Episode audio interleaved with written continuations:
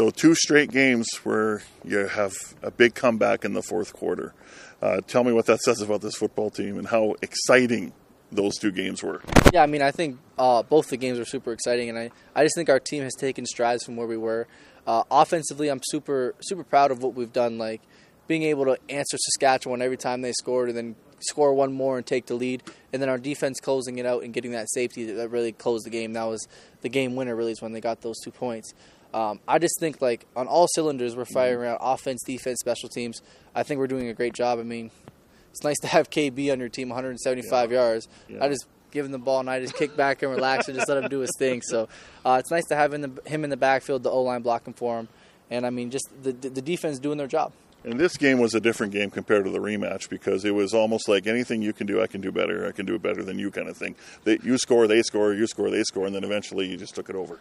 Uh, yeah, for sure. It was definitely uh, back and forth. I wish you know we could have scored some more points early on. Mm-hmm. Uh, we you know we didn't score a ton in the first half, but uh, I thought we came out in the second half and we you know made some adjustments, and I thought we were we were flying around and we started to get in a groove, and I thought offensively we did a good job. You know, I talked to Gino about the, his touchdown and the work you did. But it's not just you. The receivers have to understand what you're doing. And he says, "Well, I'm a, a former quarterback in high school, and I used to be a runner and a thrower too." Yeah.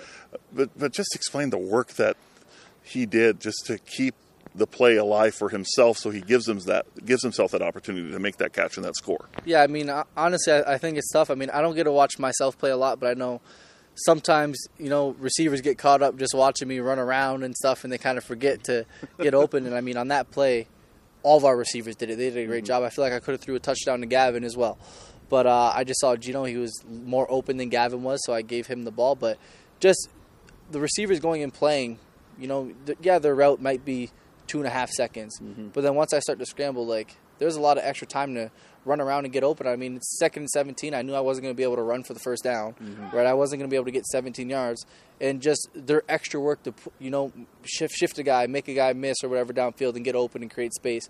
Uh, it's super super big, and I mean, I think that's part of the reason why we won the game as well. Uh, so big shout out to Gino and all of our other receivers on just continuing to stick with me throughout the scramble.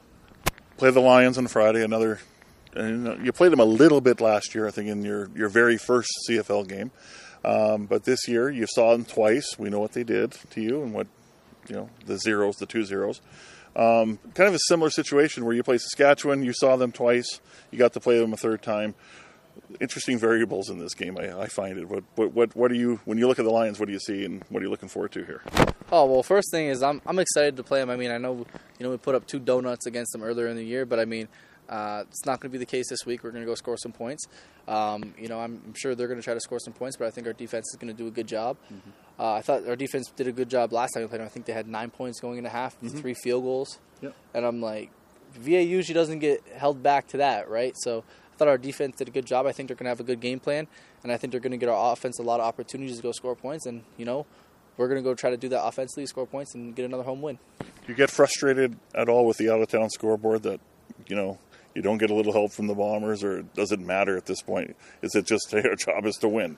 Yeah, our job is to just win. All we all we can do is just go out there week to week and win. I mean, you know, we can put our best foot forward, but if you know things don't go our way, they don't go our way, and uh, we'll have to recoup and get ready for next year. But I don't think anybody right now is ready to pack it in.